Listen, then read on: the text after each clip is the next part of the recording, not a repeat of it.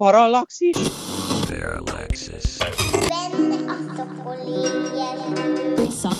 Hi, this is Chase Masterson from Star Trek Deep Space Nine. This is Parallaxish.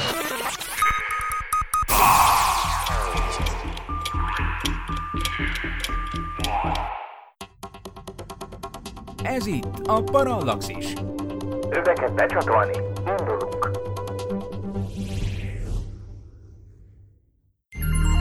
Figyelem! A műsorban spoilerek bukkanhatnak fel. 12 éven aluliak számára nem ajánlott. Az MD Média bemutatja. Tudományos és fantasztikus élmények. Csabával, aki mérnök, és Miklóssal, aki fizikus. Ez itt a Parallaxis, az entv.hu és az űrszekerek tudományos és fantasztikus podcastje. Üdvözöljük a kedves hallgatókat, ez már a 28. adásunk, Szervusz Miklós! Szia, és sziasztok, kedves hallgatók! Hát nem tudom, a ti felétek, amikor gyerekek voltatok, volt-e népszerűbb téma a dinoszauruszoknál, mindenféle lutraalbum, játék, ilyen bizbaszok, képeskönyvek, aztán később meg a tévés magazin műsoroknak az állandó témája, hogy lehet-e borostyán kőből DNS-t kinyerni, nem is nagyon tudok mondani a 90-es évek közepéről olyan tartósan fennmaradó témát és népszerűbb őrületet, mint ez a dínós őrület. Hát bizony nem nagyon volt ilyen, és hogy ugye ez egyértelműen uh, ahhoz köthető részben, bár nem teljes egészében, de ugye egyértelműen az 1993-as filmpremierhez köthető, aminek apropóján ma beszélgetünk, hiszen amikor ezt az adást vesszük föl, az a szerdán, egy nappal a megjelenés előtt, az éppen annak az évfordulója, a kerek, nem kerek, de évfordulója, konkrétan ugye ezek szerint ugye kimondani is nehéz, most meg is állok egy kicsit, ugye ilyenkor mindig megdermedek egy kicsit, de tényleg létezik, hogy 27. évfordulója? Igen. Nem számolok el semmit, igen, hát ez azt jelenti, hogy elég keményen öregszünk, szóval a 27. évfordulója annak, hogy bemutatták a Jurassic Parkot a mozik. Konkrétan egy amerikai mozi, ugye az a, nem a világpremiér volt akkor, mi nyilván valamennyivel később láttuk. Én azt hiszem, hogy 93... Láttad moziban? Igen, én moziban láttam, és én nekem ezért van meg ez nagyon. Még arra is emlékszem, hogy milyen reklámok mentek előtte. Hmm. Például, mert a Corvin moziban láttuk, az még a felújítás előtti Corvin mozi volt, és, és én akkor én nem nagyon jártam gyerekkoromban moziba, úgyhogy ez nekem kifejezetten egy nagy élmény volt, és ami ismerősök vittek el, és már nem is emlékszem, hogy kik, de, de mondom, a, a Studio Line zselé reklámról, ami előtte volt, arról nagyon éles emléképeim vannak, meg hogy tényleg ez nekem egy óriási élmény volt ez a film, és természetesen, mint nagyon sokan azután, a mi generációnkból persze dinókkal kezdtünk foglalkozni iszonyatos mértékben, és hát ugye én konkrétan paleontológus akartam lenni, meg haverokkal ásatásokat rendeztünk ott az iskola udvaron. Lassan a hallgatók már összerakhatják a te életrajzodat, mert akkor ezek szerint ezt te még az Apollo 13 előtt láttad, és amikor azt láttad, utána kerültél a fizikus életpályára, vagy erre a vágányra áthelyezett egy másik film. Igen, szóval én abszolút ilyen film, filmek által voltam befolyásolva, és rád milyen hatással volt a Jurassic Park? Hát érdekes, mert én magára a filmre sosem tudtam visszaemlékezni, nem is tudom megmondani, hogy mikor. Moziba biztos, hogy nem, mert akkoriban én szerintem egy filmet láttam, amikor gyerek voltam, az a Mask volt, és utána nagyon sokáig nem is tudom, hogy hogy mi talán még a sulival elmentünk a Flintstone családnak az élőszereplős verziójára. Ez a kettő úgy nagyon megvan azokból az időkből, de szerintem én ezt már valamilyen otthoni környezetben láthattam, de maga ez a, ez a jelenség, ez a dino őrület, ami maga köré generálódott, ez sokkal jobban elért. Tehát a filmből maximum mi annyiról beszélgettünk az iskolában, hogy hát milyen meghökkentő volt, hogy annak az ügyvédnek ugye ott a WC-t lebontotta körülötte és megette a T-rex, de úgy különösebben másra ö, szerintem nem nagyon tértünk, és most is kérdés volt számomra, hogy én ezt a filmet láttam valaha teljes egészében elejétől a végéig, és egyébként igen, mert hamar így beugrottak a, a Triceratops ürülék, meg a, azok a kocsi felborulások, meg minden, tehát ezek ilyen nagyon, nagyon olyan jelenetek, amik így megvoltak a tudatalattimban, és most így, amikor végignéztem, akkor így mondtam, hogy hát persze, hát ez is itt van, de inkább a jelenség jut mindig eszembe, mint maga a film és a, az ott történő dolgok, meg a, a Jeff Goldblum az mindig megvan, hogy az valahol úgy ott volt, de úgy nagyon nem tudok magamtól felidézni belőle dolgokat. Hmm. Hát igen, én ugye nekem ráerősített az élményre, hogy mivel hát teljesen rápörögtem a témára, ezért én ezt nagyon sokszor megnéztem utána a videón, na nem is otthon, hanem osztálytársam, még egy nagyon kedves ikerlány járt az osztályunkba, ikerpár volt, mind a ketten oda jártak, nyíltam szerint az osztályba, és akkor náluk töltöttem ilyen sok délutánt, és nekik meg volt videó, videó VHS kazettán, és természetesen ebből aztán bármikor, amikor oda mentem, akkor nyilván én ezt akartam megnézni, és ők meg olyan jó fejek voltak, hogy 12-szer is berakták nekem a Jurassic Parkot, és hát persze, úgyhogy ezért aztán igen, ez így mélyen beleégett a, a, a tudatalattimba, és hát emiatt aztán ugye nekem most nem is kellett újra néznem. Ugye te emiatt mondtad, hogy tegnap újra nézted a filmet, nekem erre nem volt szükségem, viszont amit előkészítettem, hogy ugye, mert általában rám az a szerep jut, amikor ilyen, ilyesmi van, például múltkor a Carl Sagan film kapcsán, a, mi volt az, hogy ilyen Contact kapcsán. Kozmosz. Ja, hogy de az is, igen, de most én a, izére gondolok a mozifilmre,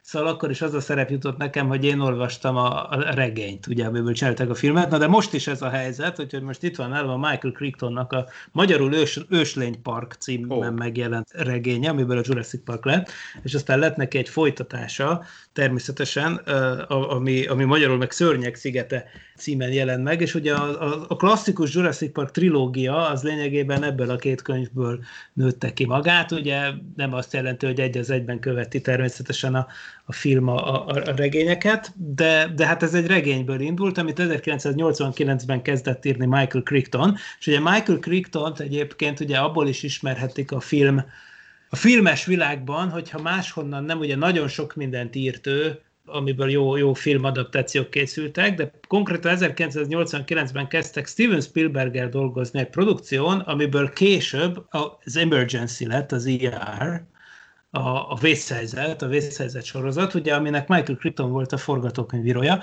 és a Spielberg meg ilyen executive producerként vett abban részt, és amikor azon kezdtek dolgozni, akkor a még meg nem jelent regényt 1989-ben mutatta Spielbergnek, és akkor a Spielberg ott azon nyomban, még mielőtt a regény egyáltalán megjelent volna, lecsapott rá, hogy már pedig ebből filmet akar csinálni, és hát ugye ebből lett ez a korszakalkotó film, ami azért mondhatjuk szerintem, hogy korszakalkotó, mert hát technikailag mindenképpen az, hiszen majd biztos el fogjuk mondani, hogy mennyi, milyen, milyen szinten forradalmasította a, a CGI világát, ami meg, meg egyébként a mehatronikus filmtrükkök, dinoszaurusz makettek, modellek világát is. Tehát olyannyira, hogy, hogy most ezt kérdezem tőled, aki tegnap látta a filmet, mert én már tényleg nem láttam már minimum tíz éve, illetve mm-hmm. egyszer nyolc éve láttam, de akkor nem voltam teljesen józan.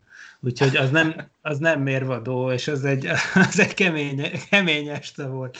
De, de az biztos, hogy, hogy nagyon rég láttam, és hogy a mostani szemeddel az akkor olyan lélegzetelállítóan hitelesnek tűnő filmtrükkök, minden mai szemmel megállják a helyüket?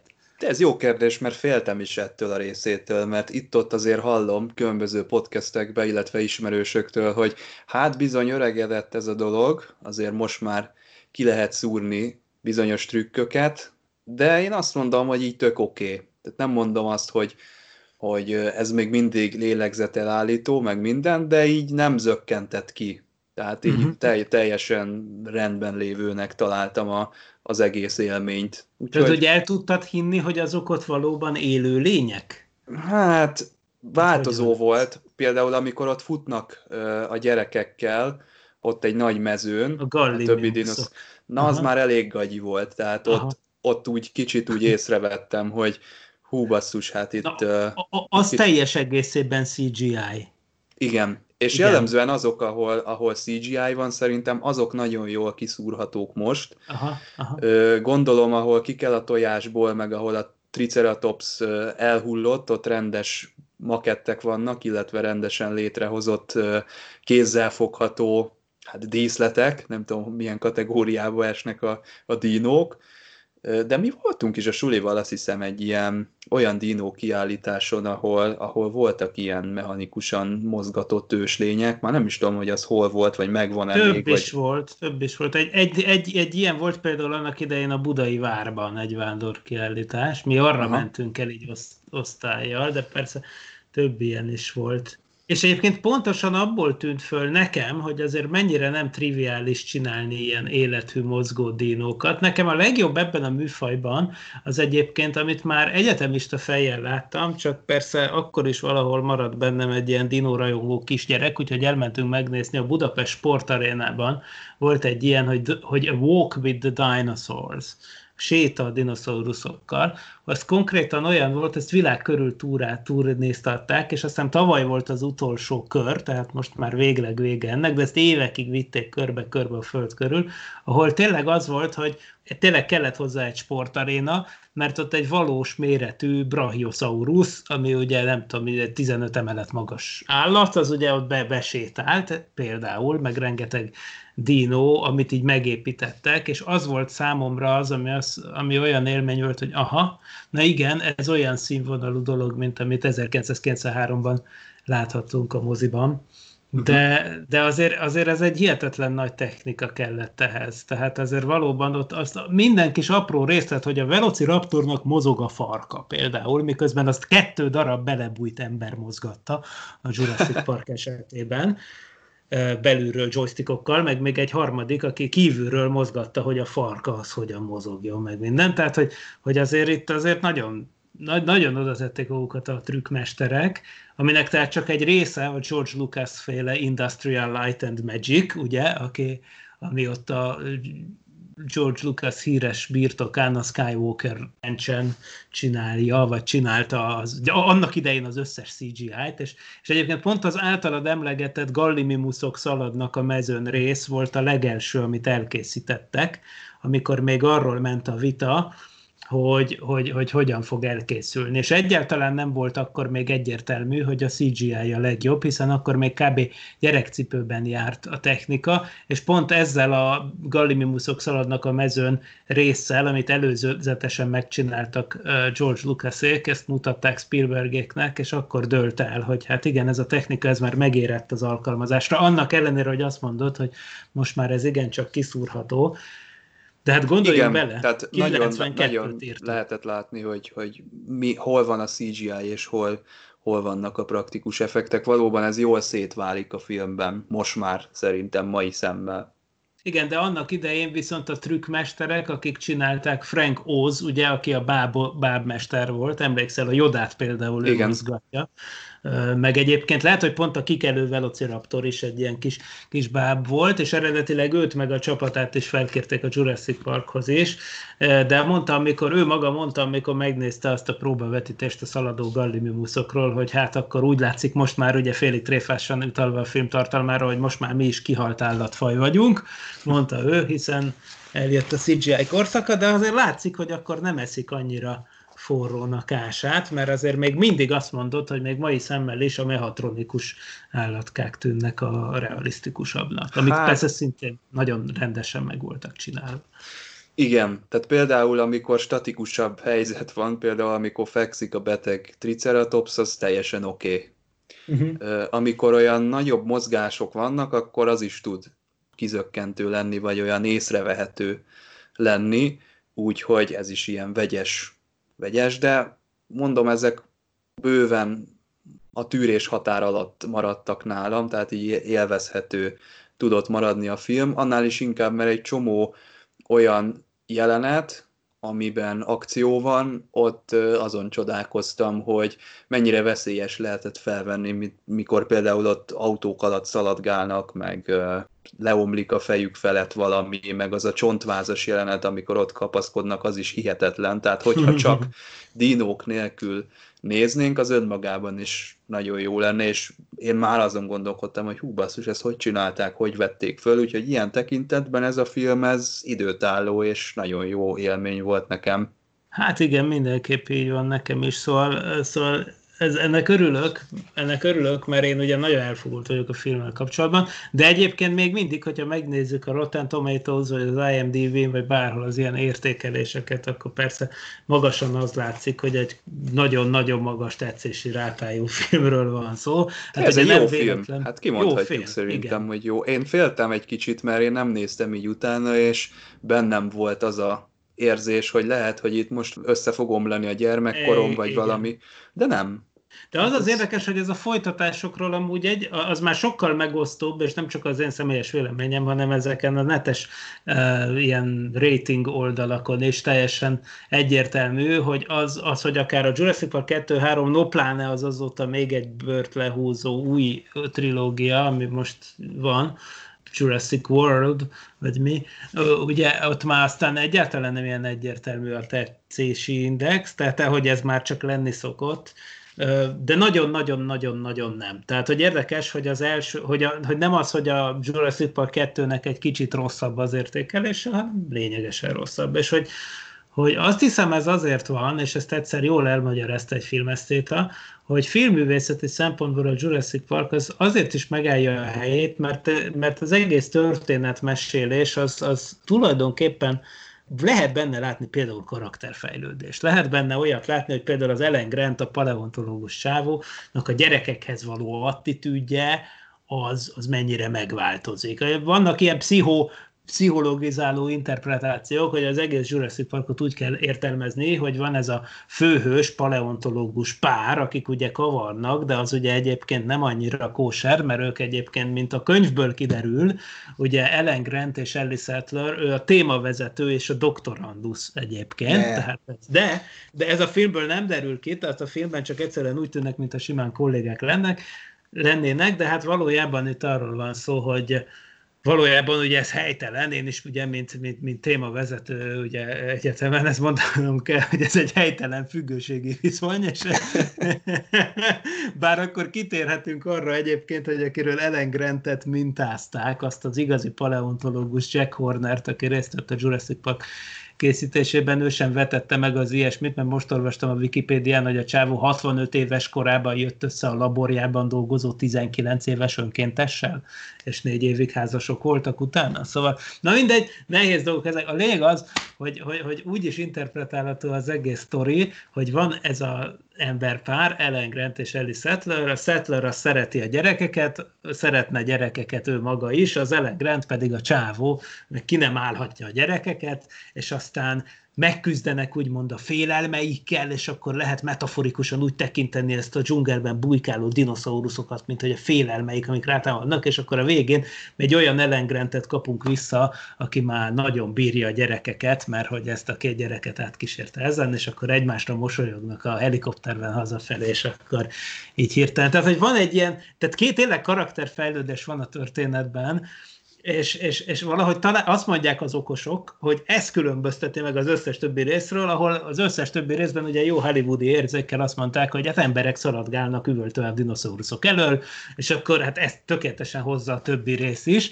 de valahogy ezt a pici pluszt, amit a Jurassic Park, az tényleg egy filmművészeti alkotás lesz, az, a nyilván ennek értelmében a másik kettő blockbuster, meg az utána jövő má, még másik kettő, az nyilván a közelébe se jut, mert semmi ilyesmi nincs, ugye? Érdekes, hogy ennek ilyen mélységei vannak, de tényleg, tehát biztosan Mondja, van ez. Hát mondják, hogy mindenben mindent bele lehet magyarázni, de azért, azért nem így van, mert nem lehet mindenben mindent. Tehát meg lehetne próbálkozni a Jurassic Park 2-be és 3-ba belemagyarázni valami ilyesmit, de nem fog menni.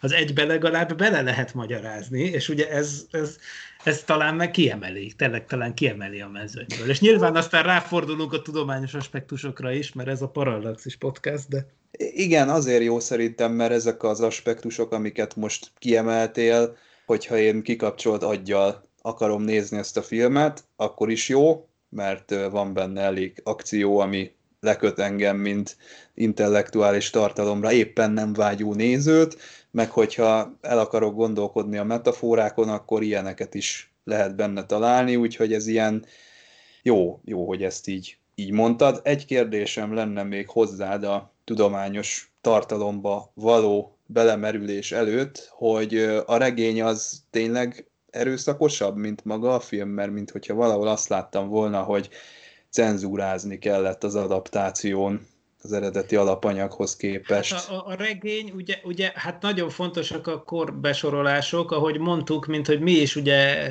kis iskolás korunkban láttuk, ugye én harmadikos, negyedikes voltam, tehát gyaníthatóan szintén, csak te ugye később láttad otthon, tehát nagyjából ugye ez 8-9 éves gyerekek csőstül mentünk be, és emlékszem, hogy, hogy a Jurassic Park az egy úgynevezett egycsillagos film volt, ugye akkor még nem olyanok voltak a besorolások, mint manapság, tudod? De emlékszem, hogy a Pesti műsorba, ami annak idején tartalmazta a mozi műsorokat, és ugye nem volt internet, tehát ezt így meg kellett venni, minden csütörtökön megjelent, hogy melyik moziban mit adnak, és rövid néhány mondatos összefoglalók a filmről, és, és, akkor, és akkor abba bele volt írva, hogy, hogy, hogy a Jurassic Parkot csak szülői kísérettel szabad látogatni, de szülői kísérettel szabad látogatni egy 12 éven aluli gyereknek is. Uh-huh. Na már most, ugye mondtad ennek ellenére, hogy ilyenek vannak benne, hogy a T-Rex az megeszik egy ügyvédet a WC-ről, ami így elmondva komikusan hangzik, meg ott is emlékszem, hogy hangosan felröhögött a gyereksereg, de hát azért valljuk be, hogy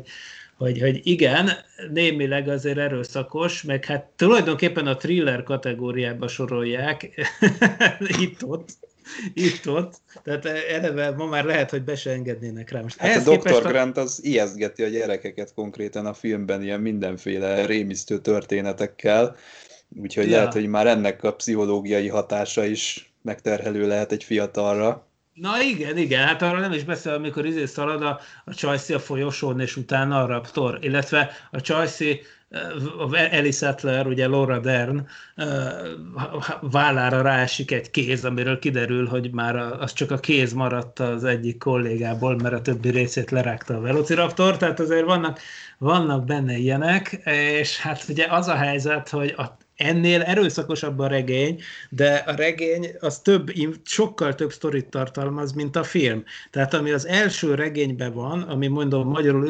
Őslénypark címen jelent meg 93-ban, az ugye mindenképpen legalább az első két résznek az alapanyagát szolgáltatja, sőt, még olyan jelenet is van benne, ami aztán a Jurassic Park 3-ban jön elő.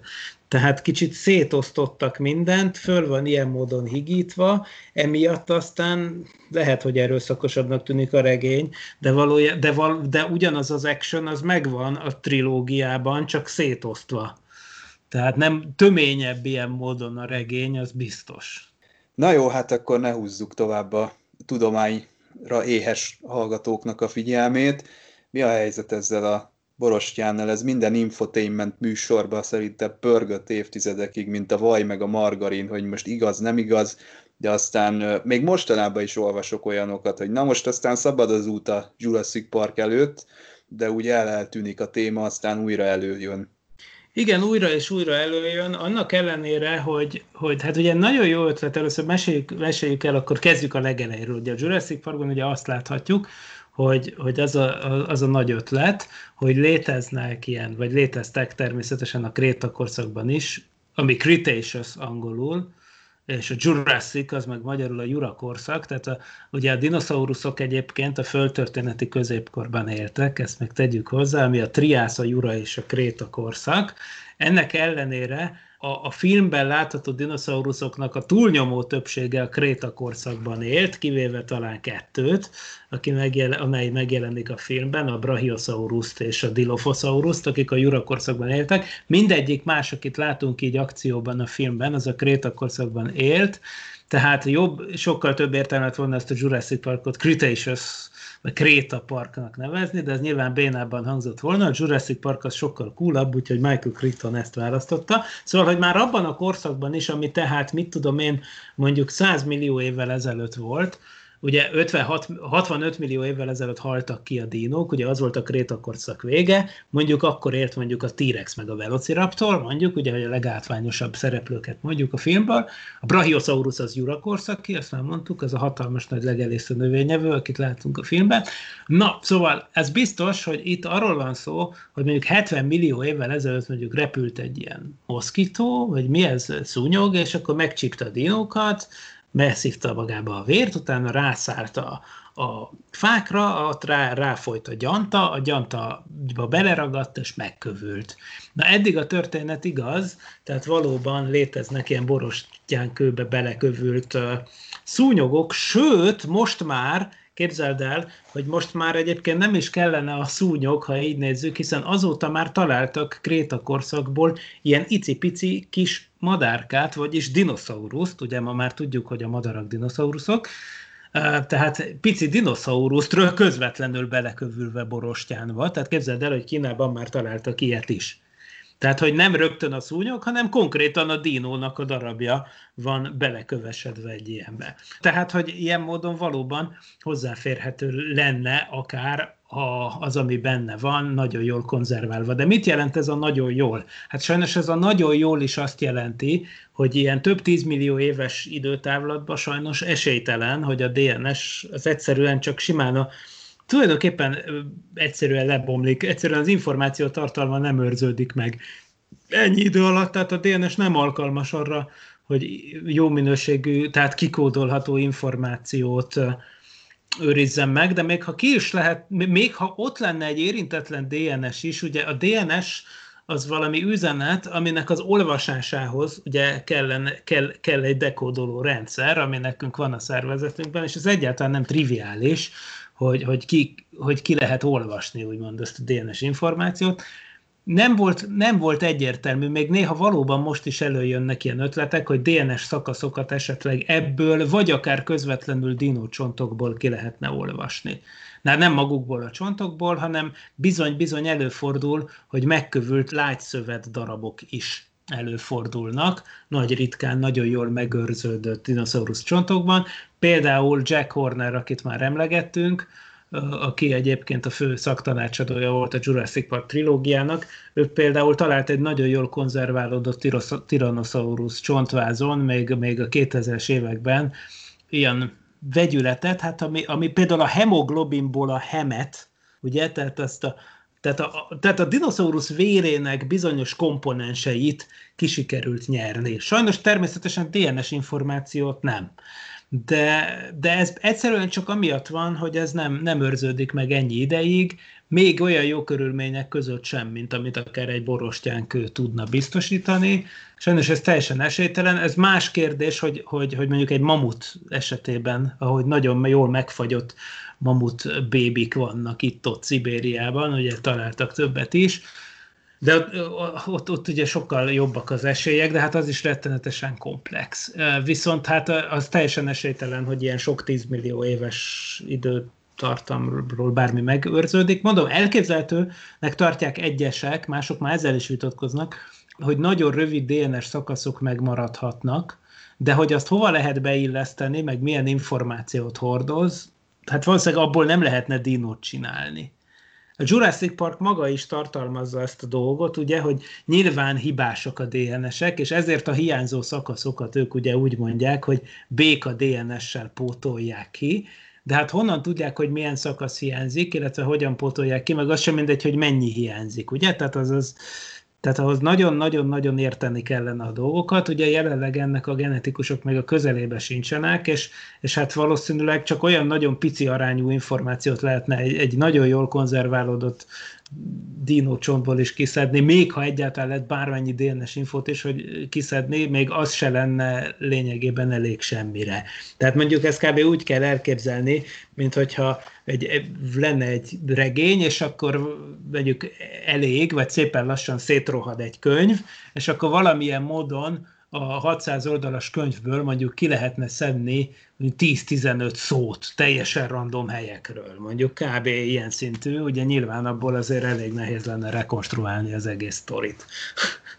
szóval így állunk. De azért valójában ez egy, azért tetszik, azért tartom egyébként nagyon jó science fictionnek a Jurassic Parkot, mert, mert azért nem, nem ordító hülyeség. Tehát, hogy azért nyilván nem lehetséges ezt megcsinálni, de azért az nagyon szimpatikus, hogy, hogy a Michael Crichton meg a filmesek is ennyire igyekeztek valami kb. majdnem tudományos megalapozottságot csinálni. És még az is lehet, hogy 1992-ben, no pláne 89-ben, amikor Crichton írta a regényt, lehet, hogy még nem volt annyira lefutott ügy mindez. Azért a film elég jól elmoralizál azon, hogy kellene nekünk dinoszauruszokat létrehozni, és szerintem ez is egy erős aspektus a produkciónak, mert azért ez eléggé elgondolkodtatja az embert, aki nézi, hogy mit tehetünk meg és mit nem, mert ugye akárhogy is vesszük, ők abban az időben, amiből származnak, ennek a földnek olyan birtokosainak tekinthetők, mint most mi, és lehet, hogy ugye két dudás nem fér meg egy csárdában, Ugye hát a szórakoztatóipar bömböl attól, hogy hát nem sokára Jurassic Parkot építhetünk, de hát pont az volt szerintem a filmnek a mondani valója. Nekem úgy jött le, hogy lehetőleg ne építsünk ilyet, még hogyha lehetőségünk is lenne rá. Te mit gondolsz erről, hogy ha lenne ilyen tudás a kezünkben, akkor hogyan kéne vele élnünk, vagy élnünk kéne vele, vagy azt kéne mondanunk, hogy ez túlhalad a mi fejlettségi szintünkön, és inkább ne Hát ez nagyon jó kérdés, mert uh, valóban ugye tudományos értelemben nem merül fel a dino klónozása, te is a morális részét kérdezed. Például mondjuk, mit tudom én, ott van a, az Ausztráliában, meg Tazmániában őshonos erszényes farkas, ugye? Az például egy olyan olyan állatfaj volt, ami egyébként annak ellenére, hogy erszényes, tehát marha régen elvált a fejlődési útja az összes méle, mélepényes emlőstől, ennek ellenére elképesztő, hogy mennyire hasonlított például a koponyája a kutyákra, az általuk ismert mondjuk farkas kutyákra, egyszerűen azért, mert ő ugyanazt az evolúciós szerepet, ökológiai fülkét, nist töltötte be, mint nálunk a kutyák, és éppen ez hozta a vesztét is, mert amikor az európaiak felfedezték Ausztráliát, akkor hozták a kutyáikat, meg lettek ezek a digó nevű állatok, amik gyakorlatilag kiszorították az erszényes farkas,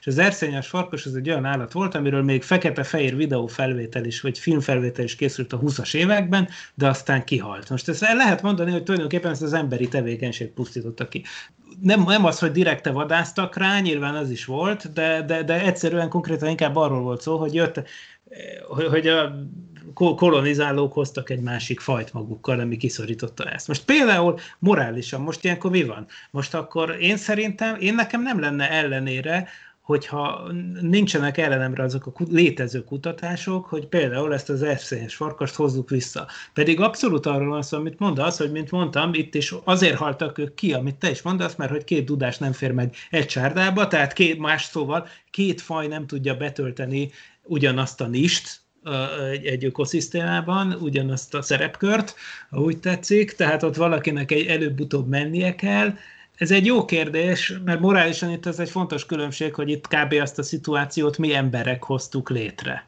A dinók esetében meg nyilván nem, mert ha jött valami aszteroida, vagy mit tudom én.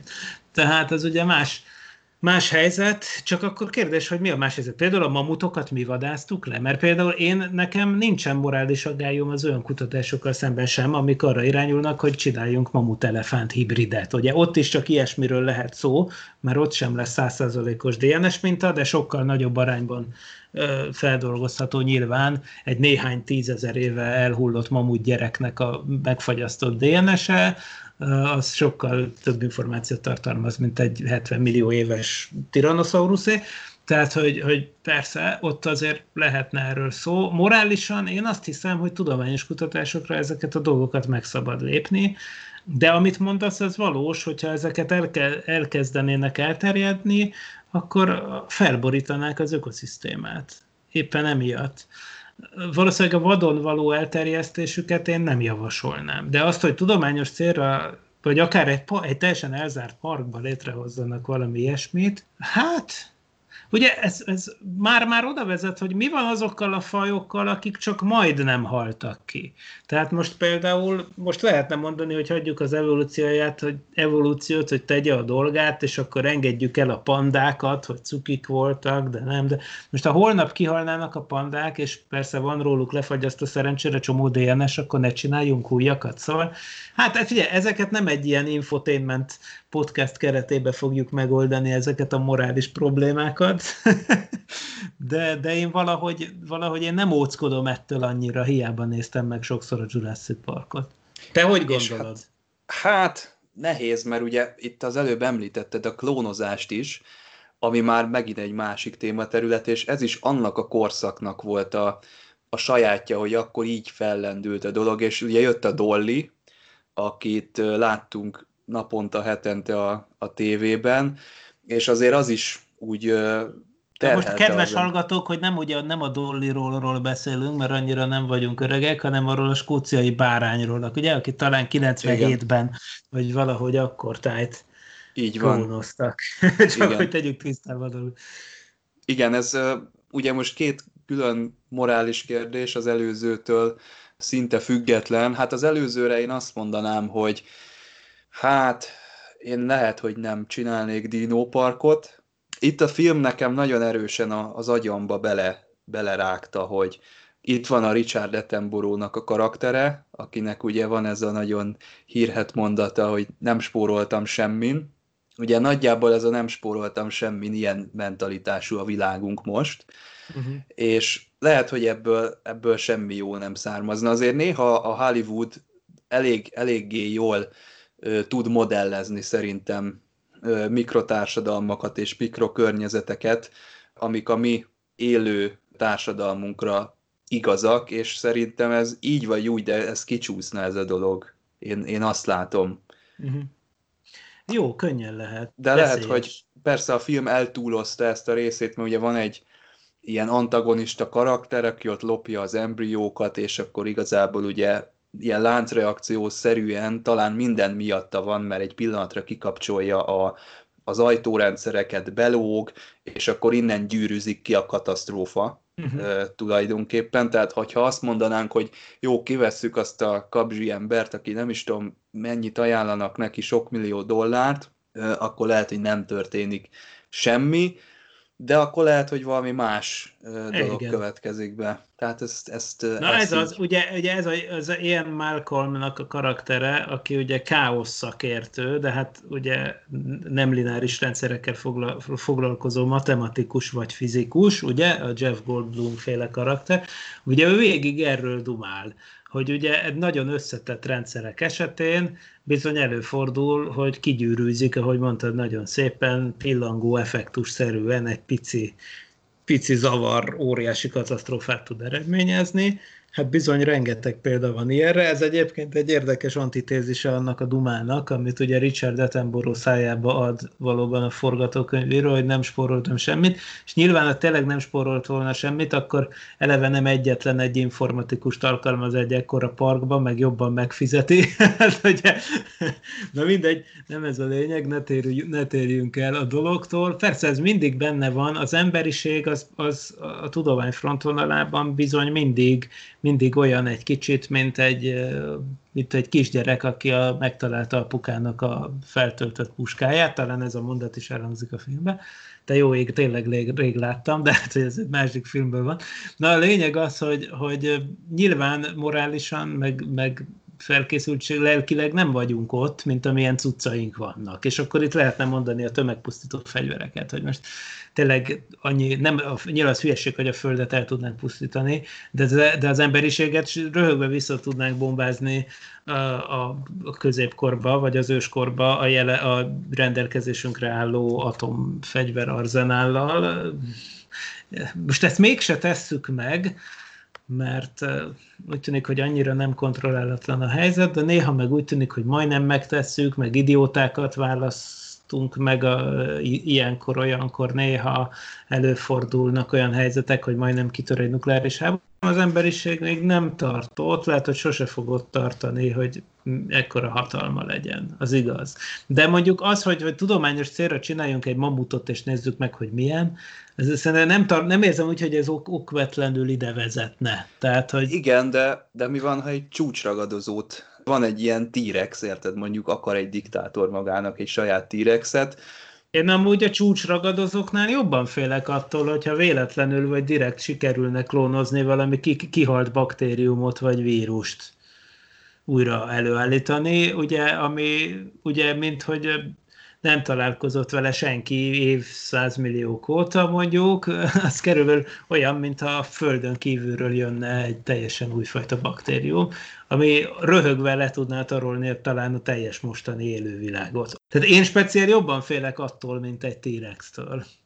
Mert egyébként a Földnek messze a csúcsragadozója az az ember, és hát azt hiszem, hogy ilyen értelemben nekünk úgy konkrétan egyik állattól se kell félni, hanem csak az ilyen mikroszkopikus izéktől. Tehát szerintem az sokkal parább, mint egy T-rex, ahogy azt például a mostani járvány is kitűnően megmutatta. Hát igen. Azt kicsit sajnálom, hogy mondtad, hogy rosszabbak a következő filmek, mert én most lendületet akartam venni, és akkor itt az összeset most megnézni, mert a Chris Pratt-es produkciókat én még nem is láttam ráadásul. És ha jól emlékszem, akkor ez az eredeti trilógia is nem nem úgy egymás után jöttek, hanem hosszú évek teltek el a más, a Igen. elveszett világ, és a harmadik Igen. az már, én már úgy emlékszem, hogy középiskolás voltam, mikor ott cseréltem Igen, valami talán másik 2001-es, talán. Igen. A 2001-ben már középiskolás voltál? Aha. Igen, szerintem a három az akkor jött ki, a kettő az talán 97-ben, Ugye a kettő, az, a, a kettő az arról nevezetes, hogy a Spielberg mindenképpen be akarta hozni a szárazföldre a T-rexet. Tehát, hogy ott San Diego-ban, vagy hol a bubánatban ott grasszáljon az úttesten egy T-rex, meg így az úszómedencéből, meg ilyenek.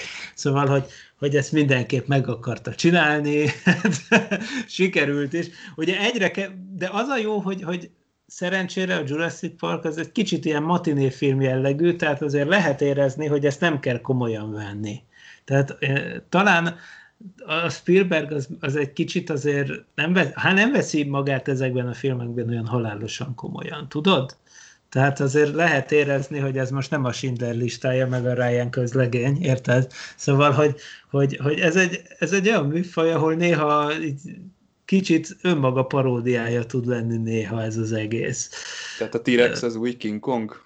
Kb. De most ez egy nagyon fontos különbség viszont, és ebben azért kifejezetten kiemelendő a film szerintem, hogy, hogy, hogy annak ellenére, hogy már voltak ilyen szörnyes filmek, ugye a King Kong például az iskola példája ennek, hogy jön egy bazi nagy majom és letarolja New Yorkot, hogy itt nem, egy, itt nem szörnyeket látunk, hanem tényleg állatokat. Ugye ez nagyon fontos, tehát ez nem egy tehát, hogy tényleg azt lehet látni, amit tanít valahol ez a film, hogy ezek is csak azt csinálják, ami az ő dolguk, hát ők így élnek, látjuk, hogy, hogy nem szörnyek ezek, hanem állatok. Ez, szerintem ez egy előny a filmnek, és korszakalkotó, meg egyébként annak ellenére, hogy egy csomó minden még nem volt fölfedezve akkor, ami azóta már megvan, nagyon-nagyon nagyot tett annak érdekében is, hogy a fejekbe a dinoszauruszokról alkotott képet azt átformálja, hogy tényleg látjuk ezt, amit Ellen Grant sokszor súlykol a filmbe, ez a karakter, hogy ezek ilyen madárszerű dolgok voltak, egyikük másikuk, legalábbis egy részük, akiket teropoda dinoszauruszoknak hívnak rendszertanilag. Ugye azok például a T-rex, vagy a Velociraptor ilyenek, vagy az emlegetett gallimimuszok, akik ott rohangálnak a mezőn, hogy ezek ugye lényegében rendszertanilag sokkal közelebb vannak a mostani madarakhoz, mint mondjuk más dinoszauruszokhoz, például az emlegetett brachiosaurusokhoz, sőt, hát a mostani madarak azok lényegében úgy tekinthetők, mint az egyetlen olyan ága, rendje a, a dinoszauruszok törzsének, vagy milyenek, ami, ami fönnmaradt, mert hogy ők nem haltak ki, tehát hogy tulajdonképpen teljes a folytonosság a, a dinoszauruszok és a madarak között, és ezt talán a film mutatta meg így először, tehát ezt számunkra már triviális, de a 93 előtti nézőknek annyira nem nagyon, vagy embereknek az utcán ez így annyira nem állt össze, hogy dinoszauruszok vagy madarak, hát mi közük ezeknek egymáshoz.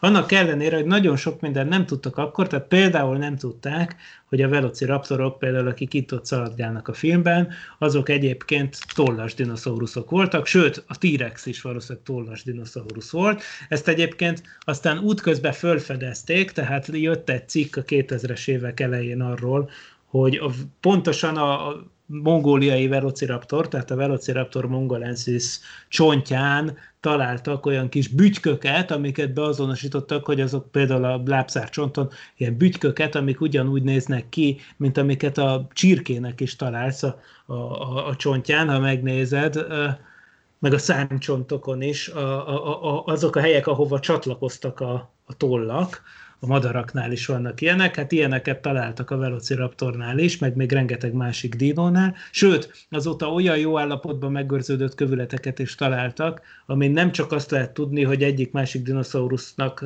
tollazata volt, hanem még azt is lehet rekonstruálni a megmaradt anyagminták alapján, hogy milyen színű volt a tollazata. Tehát, hogy már óriásit ment előre azóta a tudomány ebben, főleg azért, mert ott Kínában a Góbi sivatagban elképesztő minőségű és mennyiségű lelet került elő az elmúlt néhány évtizedben. Tehát hogy nyilván a, paleontológia központja a világon az most már egyértelműen Kína, tehát ilyen értelemben, hogy nagyon-nagyon jó leletek kerülnek onnan elő.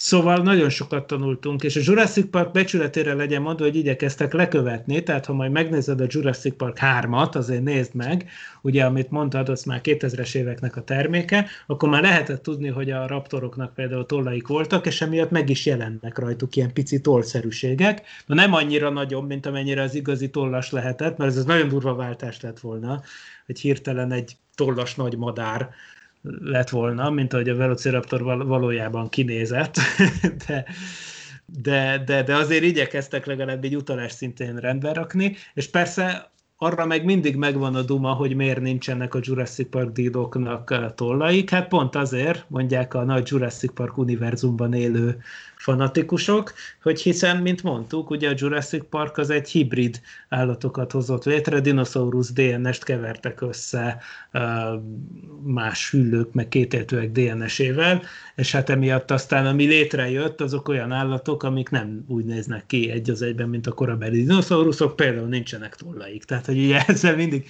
mindig meg lehet védeni a dumát, azt már kevésbé lehet védeni, az már inkább csak egy ilyen technológiai, vagy ilyen film, ez ilyen PR dolog, hogy a Velociraptor az egy jól hangzó név, például ennek ellenére a Velociraptorok a filmben azok sokkal nagyobbak, mint igaziból voltak. A Velociraptorok igazából kb. ilyen jobb, nagyobb, megter, megtermettebb kutya, ilyen Bernát-hegyi kutya méretű lények voltak, és persze tollasak. Most ehhez képest ilyen emberméretű velociraptorokat kapunk a filmben, amiken nincsenek tollak. Hát a tollakról még akkor nem tudtak. A méretről tudtak, viszont hát az volt, hogy a Deinonychus nevű dinoszaurusz, az kb. ekkora volt, de még mindig egy kicsit kisebb, azt Amerikában találták meg, amikor Crichton a könyvet írta, kb. 88-89 környékén. A Deinonychus az olyan volt, mint az egyébként Mongóliában megtalált velociraptor, sőt egy időben még vitáztak, hogy esetleg az is egy velociraptor faj lesz, de aztán végül úgy döntött a, a szakmai közösség, hogy a Deinonychus az egy teljesen külön ág, tehát ez nem egy Velociraptor típus, és ezért aztán más is lett a neve. Tehát valójában Deinonychusnak kéne az filmben rohangáló állatokat hívni, de egyszerűen az nem hangzott olyan jól, nem lehetett olyan könnyen kimondani, úgyhogy ezért aztán meghagyták ezt a Velociraptor elnevezést. Meg hát vannak ilyen apróságok, hogy például az a köpködő dinó, ugye a Dilophosaurus, persze a köpködés az kizárólag a filmesek, vagyis a, lehet, hogy már a könyvben is van, erre nem emlékszem, de, de az biztos, hogy arra nincs semmi paleontológiai adat, hogy ez ilyen köp, köpködött volna, meg hogy lett volna olyan menő galléria, ami így kinyílik, mint egyik-másik gyíkfajnak.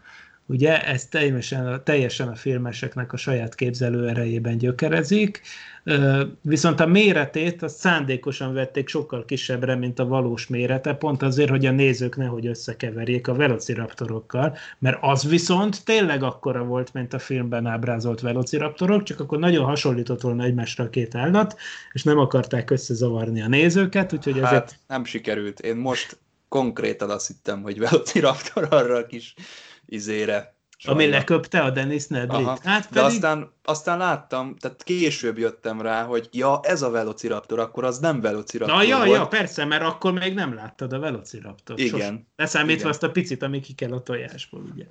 Igen. Igen. Igen. Jó, hát ez nem baj, hát föl van építve. Igen. De aztán Érdekes. később, mire odaérsz a Toy Story-ba, helyreáll. Tehát Persze, persze. igen. Tehát Csak az- akkor még, ugye ott az elején is mondja a Dr. Grant, hogy hú, hát a Velociraptor az mit tudom én, és akkor rögtön az van a néző fejében, hogy ú, basszus, hát itt a Velociraptor. Hát erről beszélt a, a doki is, de nem. Igen. Igen. Tehát az majd később derül Igen, ki. tényleg rö- rögtön úgy indul a film, ugye, hogy Montanában Velociraptor csontvázat ásnak ki. Hát ugye ez nem igaz, mert Velociraptor csontvázakat az ember Mongóliában tud kiásni.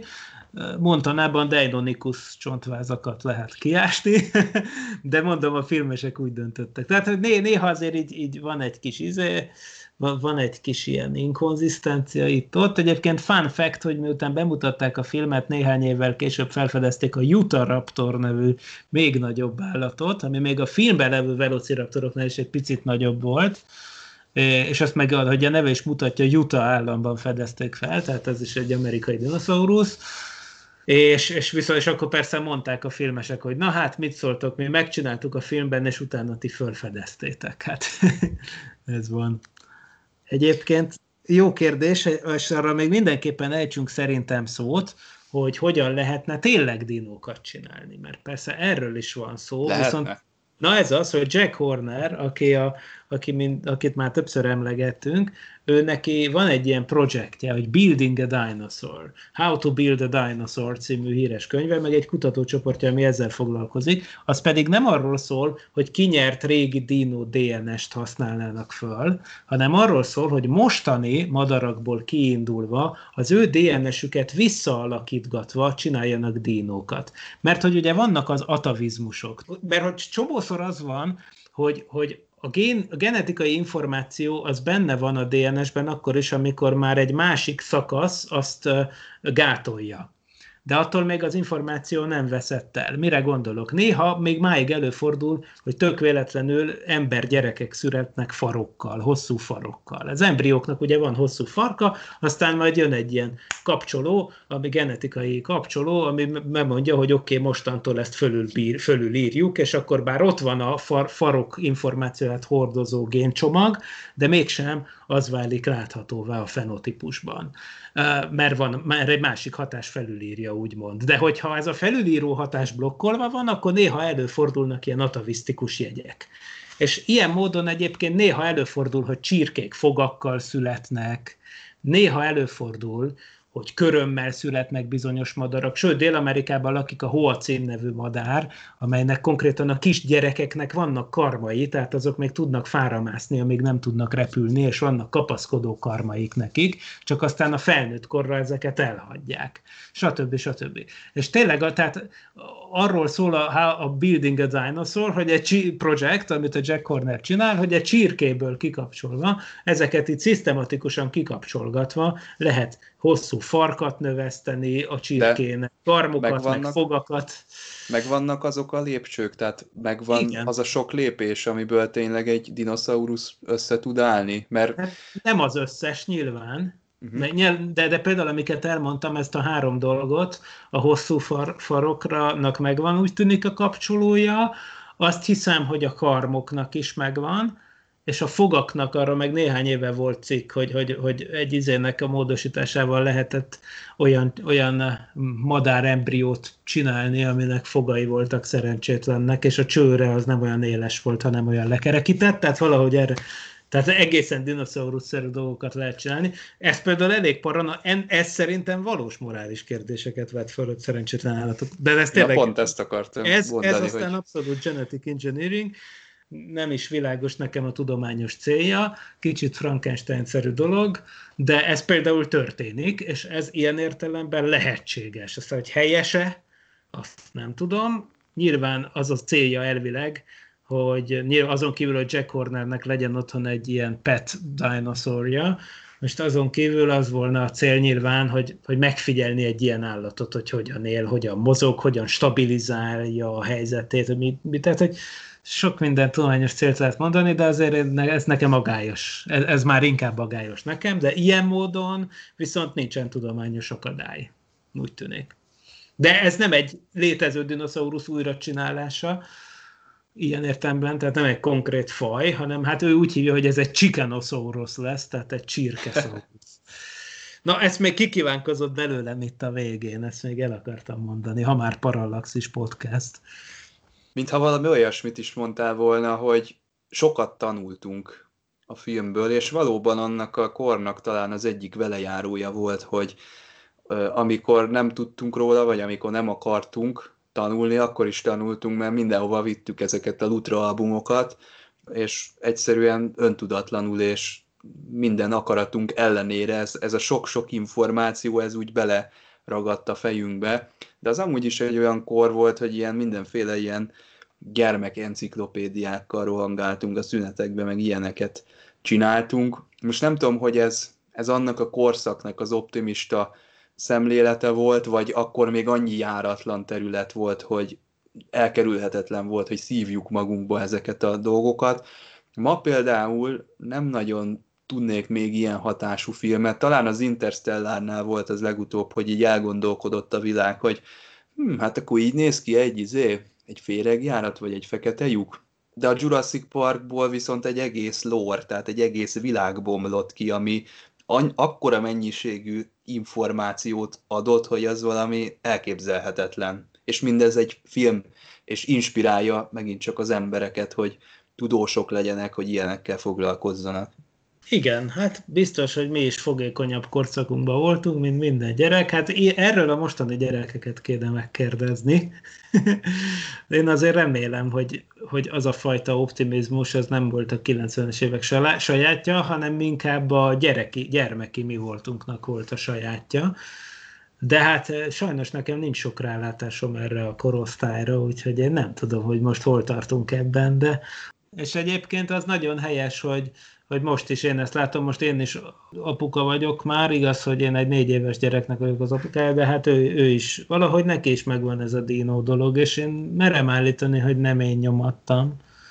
Tehát, hogy úgy tűnik, hogy valamiért a gyerekeket a dinók vonzák, és akkor ismert az az görbe, hogy mikor tudod a legtöbbet a dinókról, ugye, amikor négy-öt éves vagy, aztán utána csökken a tudásszinted, aztán van egy ilyen kisebb csúcs, amikor megszerzed a doktorátust paleontológiából, és aztán a következő még nagyobb csúcs, amikor meg már a te gyereked négy-öt éves, tehát most én, a, én, én nem paleontológiából kimaradt a PhD, úgyhogy én most a, az erre a csúcsra játszom, ami most történik. Úgyhogy én, igen, igazából a dinók tényleg érdekesek. Meg kell, hogy mondjam, hogy mi tavaly elmentünk dinóásatásra, mert hogy Magyarországon ilyen is van, Iharkúton. Ez is olyasmi volt, amit kiskorunkban nekünk azt mondtak, hogy nem, mert hogy itt tenger volt, mert hogy a mostani Magyarország területe szinte teljesen vízzel volt borítva abban a korszakban, tehát ne is reméljünk itt dinócsontokra bukkanást. Persze Erdélyben lehetett dinókat találni, már 19. században, de, de, de az, hogy Magyarországon, mai Magyarország területén ugye vizék vannak, dinó maradványok, ilyen nagy arányban, az, az egy egészen új egészen új felfedezés. Ugye ez Ősi Attila kutatócsoportja, a Magyarországi Dinoszaurusz kutatócsoport, aki Iharkúton ásatnak, a Dunántúlon, és, és egy, egy korábbi elhagyott bányaterületen, és hát új az a helyzet, hogy bár valóban tengerrel volt borítva a, Kréta korszakban itt a nagy része a, ennek a területnek, de azért voltak benne szigetek, és ők egy ilyet találtak. Na, ő például egyértelműen az a generáció, akire a Jurassic Park hatott, és elment, és csinálta, és, és nem akarta elhinni, hogy nem léteznek Magyarországon dinoszaurusz maradványok, és aztán addig-addig kutakodott, amíg tényleg találtak egy csomót. Úgyhogy Úgyhogy van ilyen, és például abszolút felnőtt korban is lázba lehet ezektől jönni, ez, ez igaz. És én azt hiszem, hogy most is, nem csak a 90-es években. Hát igen, olyan filmek is vannak, hogy a dinoszauruszok köztünk élnek, ugye láttunk ilyen hát rossz felbontású videókat gyík emberekről, de ez, talán ez már egy másik adásnak lesz majd a témája. Ez is, ebbe is feneketlen mély lehetőségek vannak, de szerintem Miklós már a kibeszéltük a Jurassic Parkot. Én örülök, hogy megnéztem. Kicsit félek a további részektől, hogy így bele fogok unni a nagy menekülésbe, meg a századik Tyrannosaurus Rexbe, de azért megpróbálom majd elfogyasztani. Mind, mindenképp, engem nagyon érdekel, hogy mit gondolsz róla. És akkor azok neked első élmények lesznek? Tehát azokat Nem. még sose láttad? De láttam őket, sőt azt hiszem, hogy a, az elveszett világ talán még képregényben is megvolt. Ó. Na nekem az volt a, a definitív Uh-huh. Jurassic Park valami miatt, én azt olvastam rongyosra, meg az volt így a, nem tudom, hát az jutott el hozzám, ez maradt meg így nagyon meg bennem. A harmadikat is láttam, de szerintem amikor majd megnézem, akkor tök nulláról fogom kezdeni, tehát semmire nem emlékszem belőle, majd meglátjuk, mi lesz ennek a vége. Hát Miklós, köszönöm, hogy ilyen jót beszélgettünk, két hét Én múlva is akkor köszönöm. visszatérünk. Így van. Na, sziasztok! Sziasztok! Nem volt elég a tudományból és a fantasztikumból? Olvasd a parallaxis.emtv.hu-t, lájkold a Facebook oldalunkat, nézd a YouTube csatornánkat, és hallgassd a Szokolébresztőt a Tilos Rádióban. A Tudományos Újságíró Klubja és a Tudományos Ismeretterjesztő Társulat által a Juhari Zsuzsanna díj külön díjával jutalmazott blog podcastjét az emtv.hu megbízásából az MD Media készítette. Hamarosan jön a következő rész.